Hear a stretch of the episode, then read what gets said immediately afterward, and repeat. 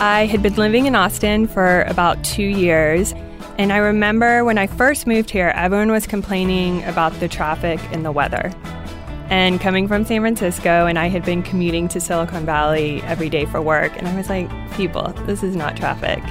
And then about two years in, I was talking to a friend, and I caught myself complaining about the traffic and the weather in one sentence. My name's Paige Davis, and this is I Love You So Much.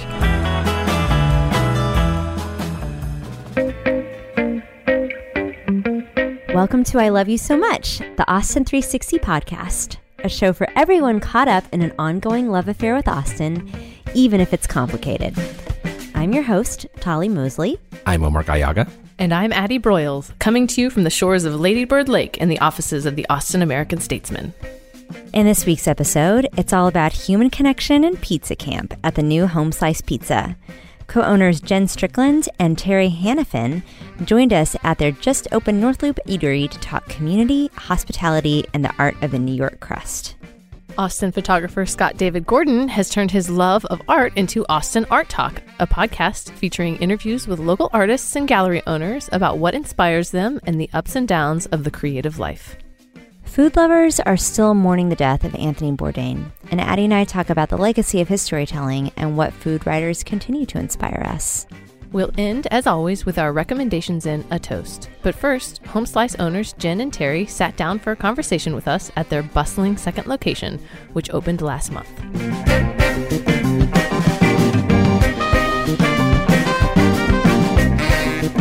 We are here in the new Home Slice Pizza with Terry and Jen. Hello, ladies. Hi. Thanks so much for joining us today. Thank you. Thanks for having us. So, I'm here with Addie, and we are at this new location, which immediately upon driving up, it's on North Loop, has this real neighborhood vibe. Um, the building itself, you know, has families walking in and out, little kids here and there. Um, it's the middle of the day in the afternoon, but there's this like very lively energy, and I'm sure it becomes much more lively during peak hours. it, what I'm saying is, it feels very organic. Um, perhaps because it feels that it feels that way because there's a lot of intentionality behind this location.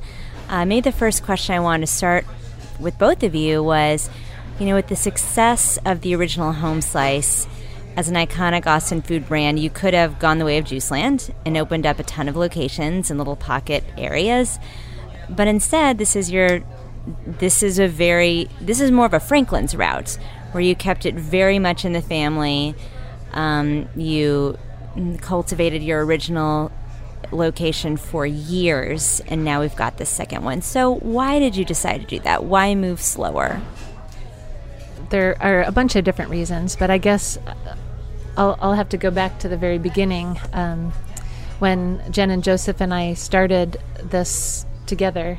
We talked about what our goals were, and and our we had a few primary goals. The primary goal was quality of life. Um, human connection was another one of our goals, and you know we just wanted to be challenged every day. We wanted to laugh every day. We wanted to work alongside interesting people.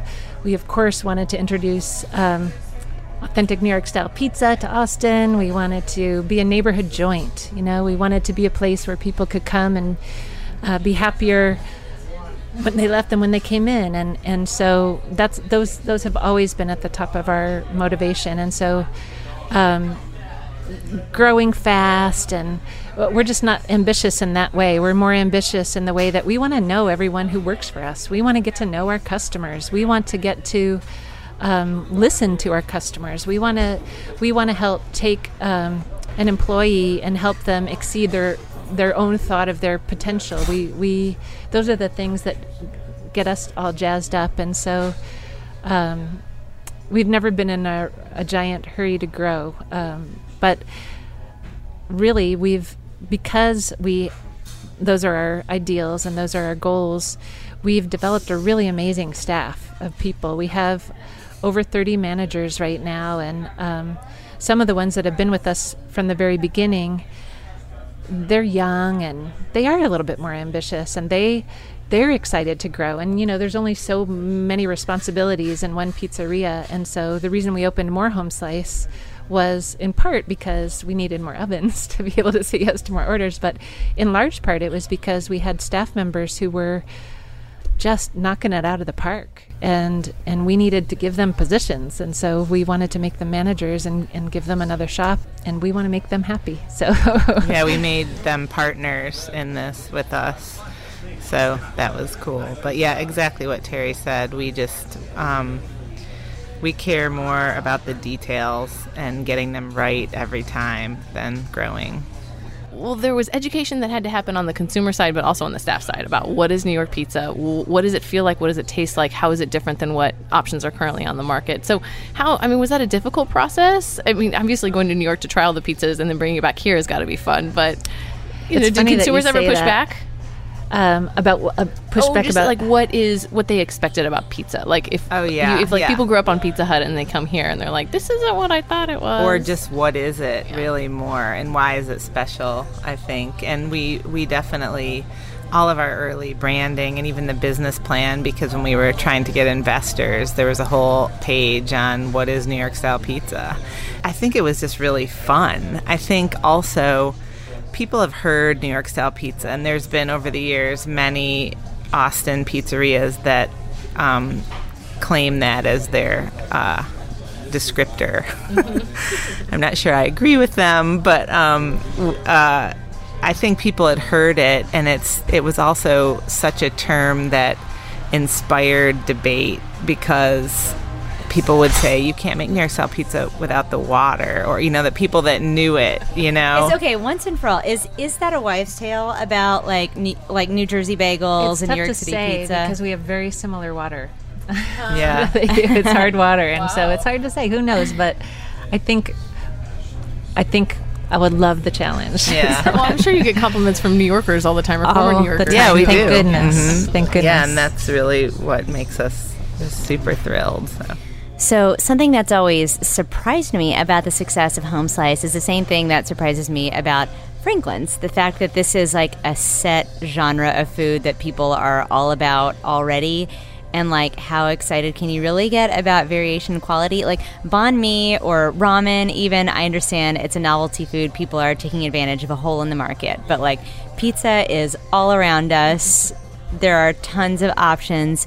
So yeah, it w- must have been hard to break out. I'll well, tell you what. Oh, go ahead. Go ahead. I was just going to say there weren't tons of options in 2005. There were like four pizzerias, and um, we definitely, I feel like, have uh, inspired a whole explosion of pizzerias of different genres after us but that's what the kooky thing about it is is there we really didn't have that much competition for our style yeah, we, we definitely have it. There were so many pizzerias that opened at a similar time to us. I, I feel like East Side Pies did, and they're still knocking it out of the park, and they're totally different style than we are. I, I, I feel like, I don't know, we all saw the same niche that, that was needed, you know, um, in Austin. I, I love that Jen, Jen, from the second she moved here, she's like, oh, we need to get this pizza to this town. They're going to freak out. And that's been my biggest surprise is how many people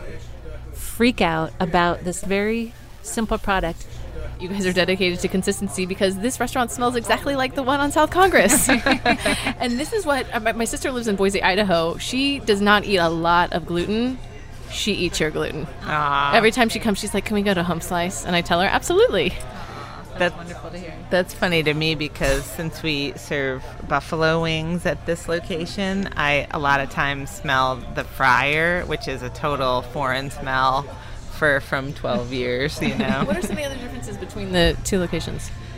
And we have a full bar and signature cocktails and buffalo wings, and you can get Sicilian um, pizza here every day that we're open um, down on South Congress, it's only Mondays and Thursdays, and that's because the space it takes for all those pizzas to rise is ju- is just overwhelming, and and on the busier um, days we can't fit all the dough boxes and manage them in the ovens because due to their size. So on the quality of life front, I was extremely touched by your answer early t- earlier, Terry, about what your goals were with the business, which clearly isn't to like rake in millions, but just to have a good life. Like to me, that just reflects absolutely the entrepreneurial ethos of Austin. On that camp, or on that note, Addie and I have always been really curious about this pizza camp that you take your employees on every year to New York. It's this like week long extended tutorial in the art of New York pizza making. So tell us a little bit about that. Well, I think you also said something earlier was, uh, or, or I might have heard you say, is that hard or whatever? And my first thought was, no, it's a blast. But then I remember the first um, couple of years, it was really hard. Jen and I would go ahead of time to go try out all the different places we wanted to take our staff. So the the goal of the trip is to introduce our team, many of whom grew up in Texas, um, who have never either never been to New York or didn't really understand our inspiration, um, authentic New York style pizza. And so that was the goal: is to bring them there, turn them on to that, and um, the added goal is to bond with them, get to you know get to experience Italian culture in New York because it's very different um, there, and also to get to experience hospitality together um, at different restaurants. And so um, we would go to different Italian restaurants to see would they be able to take a party of 30 and, and do it well. Um, do we think the food is the quality that we want? And try a bunch of different pizzerias that we had never tried that weren't there when we lived there. And it was really hard. We would go to I don't know, 15 different places a day to try out. And so many, we would come back and people would say, Oh, I want your job. And we'd say, No, it's t- so hard because exhausting. it's exhausting. And, and, you know, you, by the end of the day, you don't want to put another bite of food in your mouth. But it was all worth it because um, we found some real gems and we had some really fantastic experiences with our staff. Just, one of a kind experiences where the the grandma, the Italian grandma of the bakery would come out and sing an aria for our staff and send out everybody free cheesecake and um, I mean just super special experiences because of all of these extra trips that we would our, our research trips. Being there and celebrating those little businesses was like so uh, touching to them a lot of times. That's why we would have people treat us that way. And, you know, um, they just thought we were a bunch of crazy people from Texas, like caring about all this stuff because it's just what the what they do and what they've always done. But it was really really nice, and to see um, just the the remnants. I mean, it's still going strong in a lot of places, but of just the Italian immigrant experience in New York. You know, there really aren't isn't a group of Italian people in Austin, Texas. There's not an, an immigrant population like we have for Mexican food or you know, even some of the Asian food now. So that was really important to, to turn them on to that and to see it because there's such a big um, part of hospitality to Italian culture and, you know, bravado and, um, you know, just uh, theater. So that is an amazing investment into not just your employees, but just Austin culture in general. That you're taking people from Texas who maybe, you know, I don't want to stereotype, but like if you went to Luby's and Dairy Queen and just sort of like your everyday Texas restaurants, you might not have ever experienced this level of what you're talking about, that level of hospitality, and to go and introduce that to somebody, change. Oh, not change. I mean, you could change their life. I mean, especially if you're going to have a whole career in hospitality, having sort of a singular experience like that to come back here and then know that that's what you're aiming for. You Yeah. know, you're not aiming for just like. Hey, honey, how are you? Let me make sure you got your drink. Like, you want to go above and beyond. Yeah, and every year we've um, done the same things, but we've done different things. Like um, it, and it's not. It wasn't ever easy from the very beginning to do just Italian places because, like I said, some of that stuff, like even in the you know 12 years we've been going, we've seen like a, a resurgence in a lot of the kind of Italian businesses, like um, children carrying on with their parents. Businesses are opening up ones after their parents had them, and so that's been really cool. Um, but we've also cele- always celebrated just the specialness about New York, which a lot of that bravado and hospitality doesn't just come from Italian people. And um, you just have to, New York has a bad rap, but really you just have to look for it or not even look for it. It just happens, you know. And so that was a really cool thing too is is to just see how people are, especially just around food culture and when when our staff is asking questions. We some of the different things that we did over the years. One of one of the times we um, had a scavenger hunt, and we sent uh, teams to maybe six um, historically and sometimes currently Italian immigrant neighborhoods, and then there were like three or four places for them to visit on the list, and they had to like go to the places and. Um, talk to the people, eat the food, report back, and and uh, this just was one of my most favorite moments. As we had a dinner at um, a pretty well known uh, Italian restaurant in Brooklyn. And we had this private room, which nobody in New York has a private room. This is like why it was one of a kind. But everybody had to do a report on their area that they went to and what they did and talking about it. And um, it was fabulous, and everyone just loved it. I mean, people cried. But what was really amazing was the staff of this Italian restaurant that we were at, and it was a hipster. It was a young person. Um, it, was, it was Frankie Spuntino, right? Um, they the staff like all came up to us afterwards and they were just like oh my god i can't who feels this way about the restaurant they work at like who how, how did you guys do this this is so amazing i want i was taking notes i'm going to go to all those places that you guys talked about and that just made me feel so good because like I don't know, people are just hungry for authenticity and just like Terry said, human connection. It's really the only reason to be alive. And so we're just trying to do what we can to foster that. I think that's actually a beautiful note to end on. Uh, so, with that bit of spiritual wisdom, thank you so much, Jen and Terry, sure. for talking to us on I Love You So Much, and congratulations on the opening of your new restaurant. Thank you very much.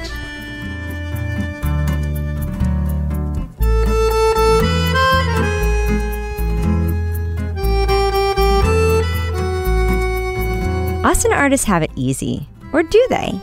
Austin Art Talk is a new podcast exploring what it takes to be an artist here. And Addie spoke with host Scott David Gordon about his own inspiration for starting the show.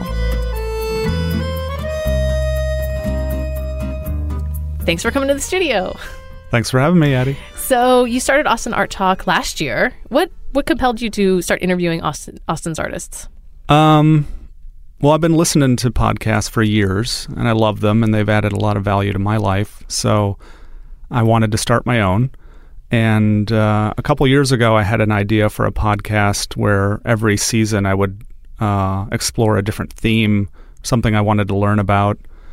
You know, the first season was going to be about women's issues. So it was going to be, you know, interviewing women. What can I do to make the world a better place for women? What am I doing right? What am I doing wrong? Just trying to understand those issues. And then ended up not doing that and just realized at one point that the path of least resistance for me would be to interview artists because I'm an artist myself and I'm in in the artist community and I know tons of artists and it just seemed like it would be fun to learn more about them.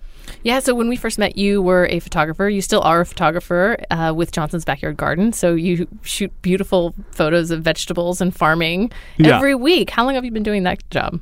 It'll be eight years in September. And how do you keep it fresh and interesting? That's Shooting season after season of carrots and broccoli and tomatoes and.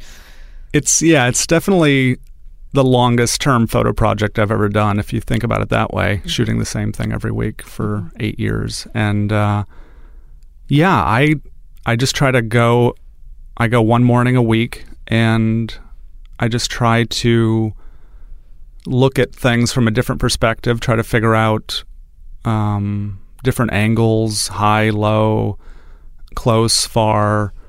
Yeah, it's a challenge, but uh, it's exciting and it's it's a very uh, I think a healthy thing to be out at the farm every week. I think I take that for granted. So, what have you come to appreciate about farming, having spent so much time out there? I've come to appreciate the complexity of it and how much experience and thought and planning goes into it. And uh, it is a really hard job, and I think that's why a lot of people don't go into it. Um, there's so many layers. There's timing throughout the whole year. There's different techniques, different types of equipment, different types of things to plant in different areas, and then you're dealing with the weather. So I guess I really appreciate the persistence of farmers and the fact that they do want to make the world a better place and grow healthy food for people. Um, and I realize, yeah, what a tough job it is, and I really respect that. Seems like a lot of the same things could be said about the artists in this community and just the different ways that there are to go about it and how hard it is to get off the ground. I mean, what have you learned interviewing some for- 40 artists? How many sh- how many episodes are you in on the podcast? 29. 29. Okay, so you've interviewed 29 not just visual artists, but you've you know, you interviewed an art therapist Yeah, who worked at Dell. Children's, for instance. It's a really great show, by the way. Um, you get lots of really deep insights, deep conversations. It's all they're all hour long chats with Yeah. just a diverse group of people who have lots of different experiences. You know, younger, older.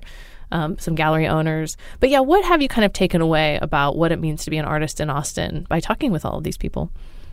There's some themes for sure. One of them is that uh, you just have to do the work. I think that's a big theme. I've heard a lot of artists talk about that.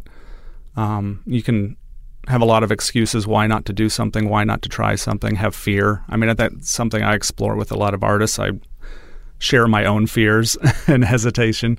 But I think the ones that are really successful just do the work and they do something every day and they're persistent about that. And um, they also tend to have multiple projects going at the same time or multiple types of things. And then if they get stuck on one, they move around to a different one. Uh, that seems to be a theme. Um, I think a lot of them also couldn't imagine doing anything else. Like doing art really feeds their souls and it's really important to them. And I think that some people that don't give into that, if you, if I could say, um, do suffer. So I think that it's very, speaking of art therapy, I think it's hugely therapeutic to do art. And I think if you're driven to do that, um, I think there's probably a way you can figure out to add something to your life every day. It does. I mean, listening to these conversations, they do kind of feel like therapy in a way, both for you and the artists. What have you taken away from this process of? I mean, you know, you've been a photographer for a long time. You've done some pretty pretty big projects, but how has this podcast reinvigorated your own practice? Oh, it's been huge. Yeah. of course. I mean, I I get feedback from people about how inspired they are hearing these conversations, and so of course it inspires me because by the by the time I finish an episode, and even afterwards, I've probably heard it like four or five times. So it's really sinking into my brain, and I think that. Um, it's made me think about the kind of art that I want to create differently. Like I've always been very into two-dimensional artwork and painting and drawing and illustration, and now I find myself drawn and open to sculptural work. And so I'm thinking of creating sculptural work, and I'm also thinking of incorporating performance. And and these are all new things that I'd never thought that I would do necessarily. And I just I feel like I want to go in a completely different direction with my own work. Mm-hmm. What have you heard from the artists you've interviewed about art in Austin today? You know, we were talking about the starving artist Yeah. myth or truth, and it sounds like some of the people you've interviewed have said it is not a myth. It is very hard to make a living as an artist, especially true. in Austin with rising rents. I mean, are you hearing kind of that same lament from most people you talk to, or are you hearing also some stories of hope and positivity that it's a great place to be making art right now? I think there's a lot of positivity because it is a great community and there are so many diverse types of artists here and they're all uh, following their passions in their spare time or full time. You know, I make a point to go out to a lot of art openings and art events and try to support artists that I've interviewed and that I like their work. And um, it is a it's a smaller community within the scope of Austin, and I think there's probably a big swath of Austin that has no connection to it at all. Unfortunately, I feel like I'd love to figure out a way to get those people interested too. I think it's a very positive community. I think everyone is fed by what everyone else is doing and inspired by their work that, that they see that's being created. And I think there are some struggles when it comes around space um, and losing spaces, uh, art artist studio spaces. So not just gal- not gallery space necessarily, but just studio space for production. Well, yeah, both, I guess. Yeah, affordable studio space uh, and also enough galleries to show all the work that's Mm-hmm. available, all the wonderful work Are there enough art patrons here buying the art to keep artists afloat? I think there could be. You think people think- are reluctant to invest in art? yeah, unfortunately, I feel like, um, you know, you have the West Austin Studio Tour, you have the East Austin Studio Tour. A lot of people see that as a chance to go and look at work and see people's studios, which is so much fun. But um, I also think I'm also so impressed and moved by people that actually even maybe put aside money to buy art. They have an art budget or something because they're valuing the art, they're valuing what the artist is creating, they want to support the artist, and that's very moving to me. So I feel like there are a lot of people in Austin that probably could afford original art and maybe they don't maybe they feel intimidated by that mm-hmm. and I, I feel like there has to be a way to have some kind of outreach to those kind of people to maybe help educate them about collecting art so they're not intimidated by it. And even just kind of the simple idea that, you know, you just go with what appeals to you, what you like. I mean, you don't necessarily have to have a, a degree in art history or know everything about the artists. Like it's just about like if it moves you and it makes you feel something and, and you could imagine wanting to look at it every day, then that's enough. Hmm. yeah, I've loved listening to your conversations with artists to, to then hear what it's like on their end, like when they're hosting a show, when you have people come in. And, you know, some artists are really aware that there's maybe going to be a commercial transaction that comes out of that relationship. Okay, so Elizabeth Child's interview was really interesting because I got to hear her explain why she loves hearing from the potential customers about what they're drawn to about the pieces and how she she just it's almost like she doesn't just want to take their money. You know she wants to have an intellectual exchange with them about what her art not necessarily so they can agree about what the art means but she's so curious about how the art uh, lands wherever they are you know with all of their experiences that has, mm-hmm. have led them to this place i want to ask you about some of your other favorite people that you have interviewed on the show so far if so if listeners wanted to go and just kind of get some of the highlights of austin art talk Yeah, sure. But I'll say one more thing about Elizabeth, though. I love doing interviews and being given an idea that I never thought of before, or you know, help to think about something differently. And that's an, a perfect example because um, she's compartmental, she's compartmentalizing the process of kind of like this transaction with the art buyer or someone that's following her work. And it's like to her, yeah, the part of interacting with the person, having them come into the studio, talking about the work, that is a fulfilling thing within itself, even more so maybe than having a sale. And I never really thought about that before. And I think about, I, was trying to apply that thought to how it feels to go into, you know, a big art fair and go into an artist booth and have that person enthusiastically engage me and I guess my limited thinking before was that they wanted to sell me something, but maybe all they ever wanted to do was connect with me. You know, it just made me think differently about that. Um, but to answer your question, um, some of my favorite episodes. I don't want to like you know leave Well- anyone out. the ba- Bale Bale uh, Creek show The Bale Creek Allen Yeah. uh, was He probably so- one of my most uh, popular episodes so far, and he's just a really interesting, dynamic artist uh, who does a real diversity of types of work. And he, you know, when it comes to having a great work ethic, he has one of the best. I think. But he's also kind of a good old boy from Austin. You know what I mean? From like the good old days of Austin in a way. Yeah. Who he's kind of maintaining this spirit of like, let's all love each other and let's all share and let's all, you know, just be scrappy and grassroots and Yeah, you know he's kind of idealistic he kind of has these Yeah. hippie ideals that i also Yeah. really liked and then you had deborah roberts on who is now a nationally known artist out of austin she has some pieces in the blanton i saw somewhat recently that Yeah. Were really powerful. And like that was that was a really poignant conversation. But I just like them. You know, some of them are funny, some of them are more serious and somber. Some of them are are really enlightening. That, like I said, that art therapy talk um, really spoke to the cathartic process of creation no matter it doesn't matter your talents or your skills even if you don't identify as an artist there's still art within you that you really owe it to yourself to explore so Yeah. anyway that's been my takeaway from your podcast Yeah, we all have creativity and ways that we're creative in our lives, and uh, yeah, it's just it's fun to talk to each person and kind of figure out what makes them tick and what motivated them and what's their history and how did they get where they are and why do they make their work, what drives them. so if people wanted to find more episodes or just stay up with what you're up to where can they find that uh, at austinarttalk.com or pretty much on every podcast app that's available. You can subscribe to Austin Art Talk. and i love plugging the instagram because i think that yeah, so uh, it's austin art talk as well there right yeah, that's right. Um, you can find out pretty much like the latest happenings at galleries just by following Scott on Instagram. so thanks so much for coming in today. oh, thank you. I really enjoyed it.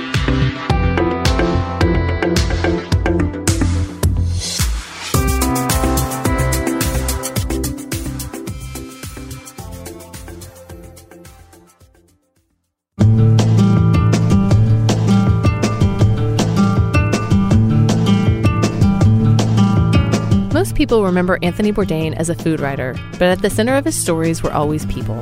The South by Southwest veteran left an impression on foodies and writers alike, and in this segment, we reflect on his work. Listeners, before we dive into this segment, we want to say um, something very frank about the taking of someone's life, and that is suicide. If this is a topic that is personal to you, we advise you to please, please reach out to your nearest suicide hotline or network of friends and family. Addie Broyles. Okay. Um, you, like me, were shocked to hear the news of Anthony Bourdain. And now that it's settled a little bit, I know I have personally been thinking about his legacy. Um, over the weekend, I listened to Fresh Air's 2016 interview with him. He had just come out with a cookbook for home cooking, cooking for the family.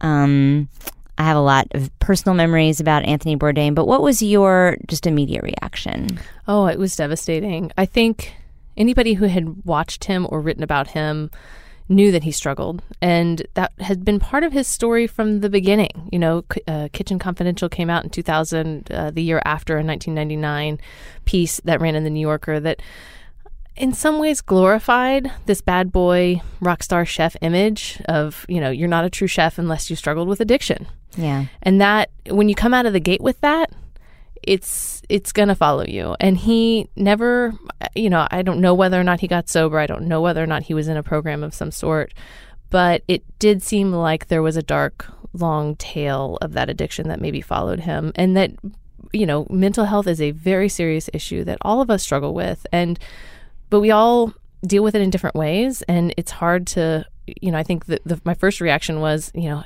he had everything. He you know how how, how could you do this? sort of that kind mm-hmm. of thing um, but then I, I pretty much immediately went into work mode thinking what did he mean to us as a food industry um, but i was also taking calls from friends who were crying and were really Wow. upset um, Wow. just because everybody felt this personal connection to him and that's what i think at, at the end of that day i left was a, just a huge appreciation for what he contributed to the food world and how he really changed changed the landscape of how we talk about not just chefs and that's what i think uh, you know i want to get beyond as we as we talk and, and memorialize him is that you know he didn't just um, he didn't just create this sort of like bad boy chef underbelly of the the restaurant world Yeah. he, he his his impact was much greater which i think um, you we both saw as his television show evolved Sure, yeah. And sometimes I wonder whether that like bad boy chef thing was accidental because he entered the restaurant business the way some kids do the ROTC or the military. Like it wasn't about a love of fine dining yet. It was about structure and respect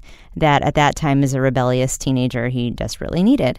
Um, but I was struck by something he said on Fresh Air, and this this gets to the like, what is that rough exterior really hiding? And he talks about, you know, there's two ways to approach food. One is a critical experience, and one is um, an emotional experience. And he's happiest doing it on an emotional level. And when you see him on, like as a chef or like a guest judge on Top Chef or something, obviously like he's like calling on his like chef chops and he's talking about it at a critical level. But on No Reservations, food is really not the central part of that show at all. It is simply a conversation starter to get people talking Mm-hmm. about their lives and about their culture. So beautiful. And then Parts Unknown, uh, that was his later show with CNN.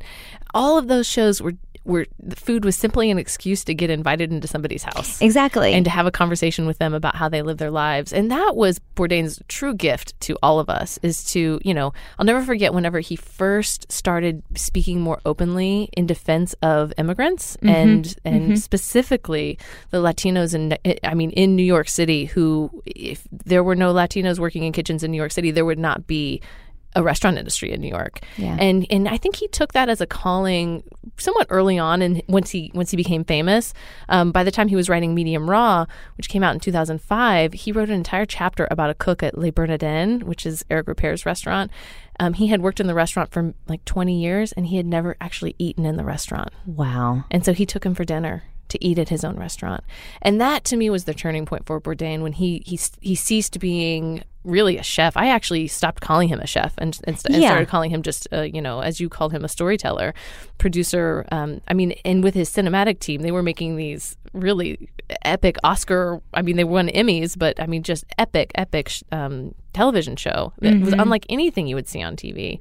Um, but he really became a social justice advocate, and I think that especially those of us who are working in the food industry now, you cannot keep that any i mean you have to keep that forefront of mind anytime you're writing either you know i write about home cooking so i'm thinking a lot about agriculture i'm thinking a lot about who has access to grocery stores who has access to the time to cook and to learn how to cook if you're writing about restaurants really thinking critically about who's doing the cooking and ho- and how the whole industry is built upon Absolutely. wages that are you know below minimum wage Exactly. Exactly. and and what that ends up looking like for the families who Right. who you know who are sending off their a beloved family member to go work in a restaurant for you know 12 hours a day and so you know that was never far from Bourdain's mind Right, right, right. and I think that that's um, that's really how we honor him is is by continuing to keep that focus and to continue I mean creating con- for me as a food writer creating content around sh- sh- showing these stories telling these stories um, amplifying voices of people who don't already have the spotlight The people behind the food. Yeah. Yeah, beautifully said. So um, let's get into the writing part because listeners, um, I know some of you are writers. Both Addie and I are too. And I have a really distinct memory of reading Kitchen Confidential 10 years ago in just a spate of food memoirs and trying to figure out like how do how does someone take a subject as like what I think of as like kind of boring as food and like spin it into these like amazing tales. So I just wanted to read the first few lines of um, Anthony Bourdain's breakout essay in the New Yorker. This is from 1999. It's titled "Don't Eat Before Reading This." Good food, good eating is all about blood and organs, cruelty and decay. It's about sodium loaded pork fat, stinky triple cream cheeses, the tender thymus glands, and distended livers of young animals. It's about danger, risking the dark bacterial forces of beef, chicken, cheese, and shellfish.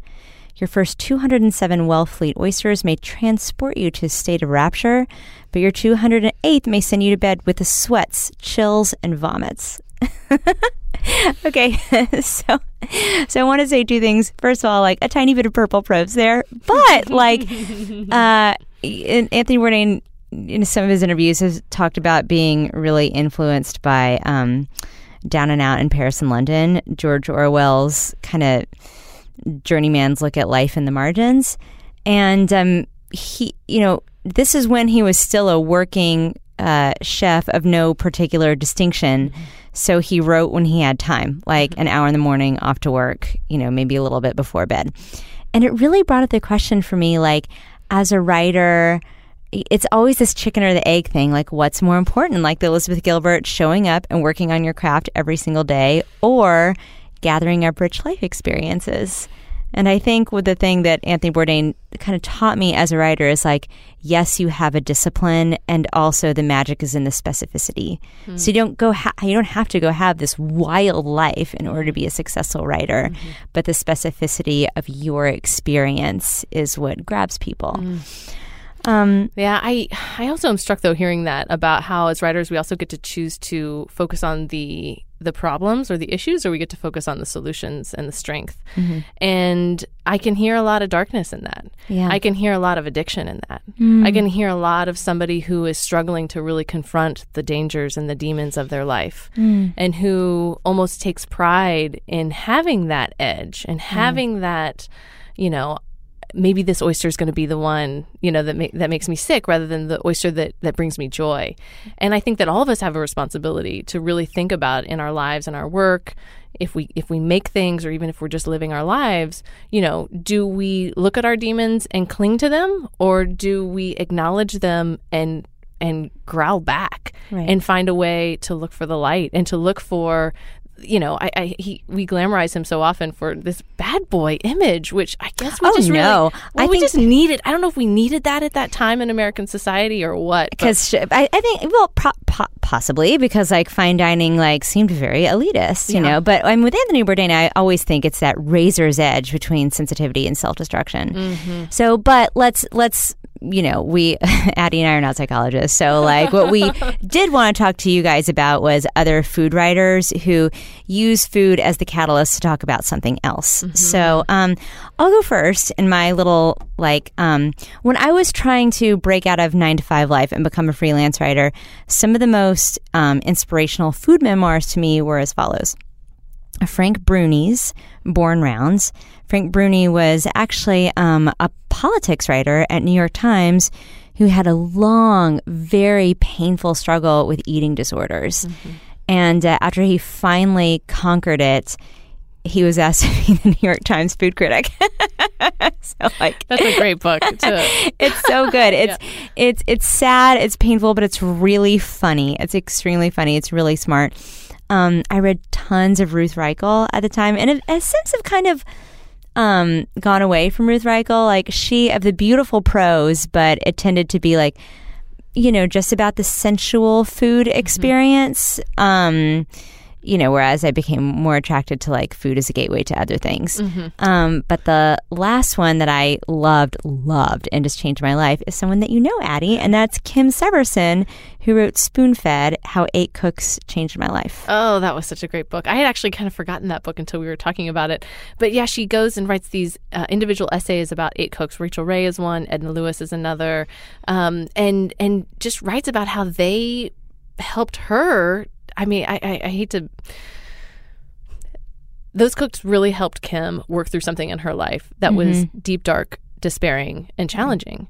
And she was able to sort of come out on the other side of it with a totally different perspective, not just on food, but on how she functions in the world. Right. And food, again, was just a catalyst to tell these much deeper stories about, you know, overcoming certain demons and, and, and just finding the light again. And, you know, she continues to write to, for the New York Times to this day, and all of her pieces have an element of that. So I can't recommend her writing enough. I wanted to share my love of MFK Fisher, who is sort of the OG food writer. and by OG, I mean like World War II style. I don't even know. I don't even know if she's on camera. I'm sure there's maybe maybe there are some YouTube clips of her. I have never seen any images of her actually Media. talking. Right. Media. So she wrote um, a slew of books. My favorite is called How to Cook a Wolf, but there's a compilation of all these essays called The Art of Eating.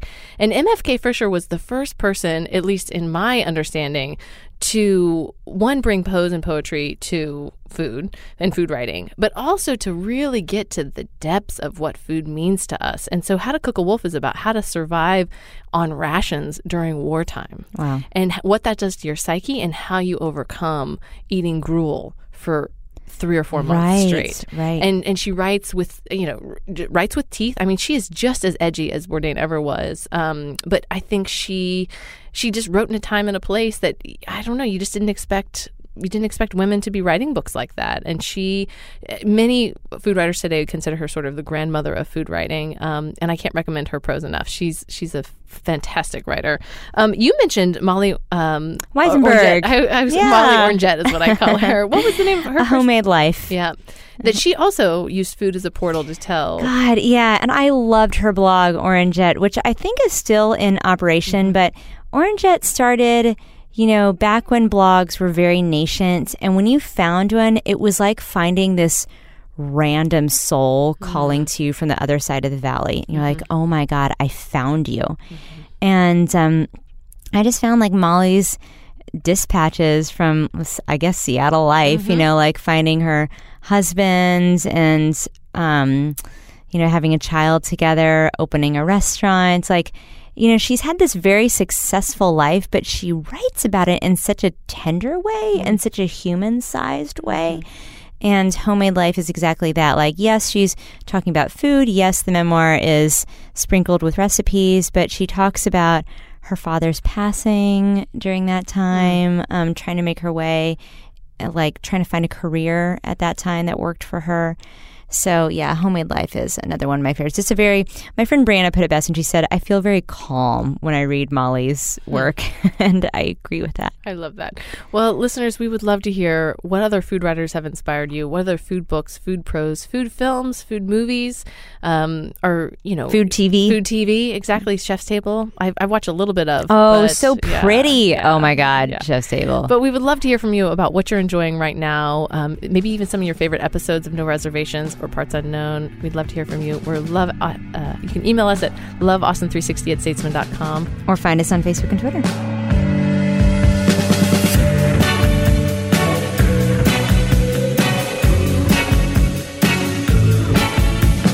And now we've come to the moment in our show where we have a toast. This is where we go around the table with some suggestions of things we think you, our listeners, should check out. So, Addie, how about you get us started? So, if you have not been to the grocery part of IKEA in Round Rock, I think you should go. So, most of us go and we get some, you know, meatballs up there and we're all excited and eat the meatballs. And you go home and then, you know, you don't eat meatballs again until you go to IKEA again. Swedish meatballs, I should say.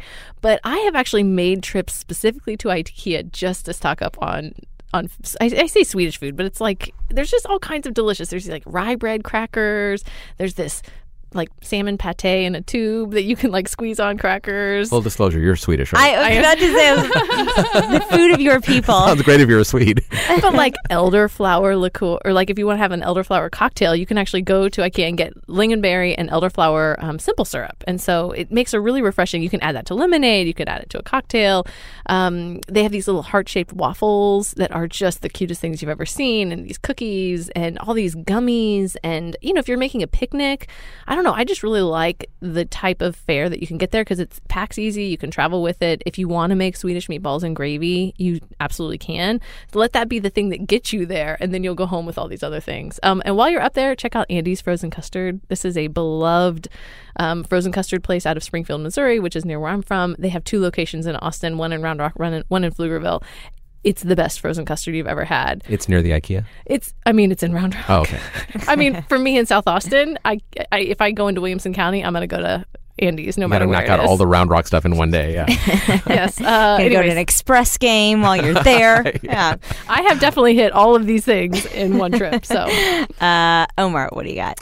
Oh, okay. Well, um, this is something I had not thought to look into until I saw it in the like a community impact newspaper in, in their listings. I love community impact. we just started getting it in New Braunfels, and I'm like, It's so all this stuff good. is opening around me that I had no idea. There's we have a boba tea place. What? Uh, so yeah, the the new enclosing section is golden. we have two boba tea places in New Braunfels now. We're big time. Anyway, that's not what I'm here to talk about. Uh, kayak lessons. I looked was looking in community impact, and they, they had a kayaking 101 uh, listed through Parks and Recreation, and I signed my daughter up for it. My nine, my ten year old daughter, almost eleven year old. The cutoff is nine, so my younger daughter couldn't do it. But we went and it was all of seven dollars, and she got to ride on a kayak, and they gave her a very basic lesson, which was basically like, "Here's an oar, you paddle, get on the boat." And Here's how not to tip the boat over. yeah, I thought it was gonna be like this extensive, like a video lesson, and they were gonna like do, go over safety. Like, no, here, here's an oar, get on the water. how long was the lesson? Uh, it was about an hour and a half. It was really hot and sunny, so she only lasted about an hour out there. But she knows how to kayak now, for seven dollars. I love how you're always exposing your kids to cool new activities. Like a couple summers ago was aerial silks lessons. So now You it's guys have been hiking all spring. climbing. Yeah, Yeah. they've done- Yeah. But for that, it was like I don't want her to be afraid to be on the water on a kayak. Like, and I can't even get them on tubes on the San Yeah. Marcos River. Like, I can't even get them tubing with me. But she'll get on a kayak and paddle if, it's, if it's a class.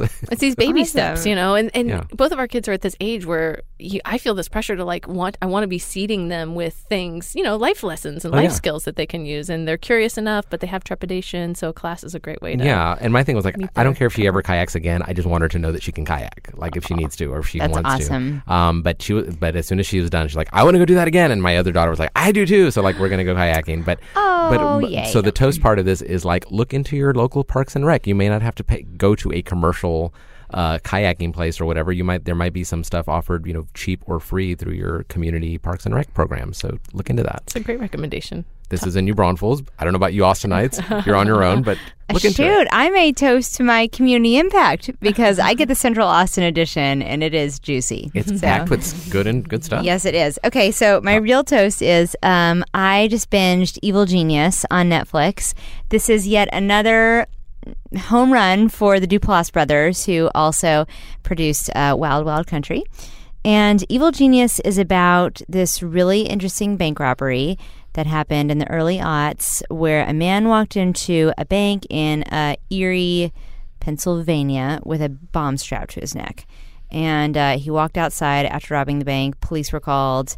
And um, I won't tell you what happens, but um, it's a high, high stakes, high stakes situation. Wow. And um, everyone wanted to know who was the mastermind who created this. And it's not giving anything away to tell you that it's um, this one woman who is uh, both extremely intelligent and also severely mentally ill. And um, but she's this incredible manipulator. Like she's this incredible, incredible manipulator, specifically with men. And This so sounds a lot like Wild Wild Country. Yeah, I was gonna say, is it the same lady from Wild? Wild? Country? no, my beloved Sheila. It is not Sheila. Um, no, this woman is really interesting. Like she has this crazy story. She's kind of this like fallen beauty of her community too, um, but she still maintains like her manipulation and um, but she has this wake of boyfriends and husbands in her past who are now dead and so that might tell you So something this is like a 90 minute documentary on Netflix? well, it's a. I want to say it's a. It's either a four part or five part series. And so it kind of just details you're trying to figure out, but there are other characters that enter the picture, and it's like, wait a minute, maybe it isn't Marjorie. Maybe it's someone else who like was the mastermind behind this whole thing. So it, it's a little bit of police procedural, um, but you're also just kind of getting to know like I don't know, like the circumstances under which someone would devise this crazy plan. It wasn't just a bank robbery, it was like a nutty scavenger hunt where this guy was supposed to rob the bank and then um, follow this like you know 50 pages of instructions handwritten to go find the key to get the bomb off of his neck. I mean, it was Sounds like the work of an evil genius. Wild. Amazing. It's so wild. So anyway, Evil Genius, um, Netflix. Check it out. It's a great recommendation. Thanks, Tolly. Thanks, Yeah, guys. Thank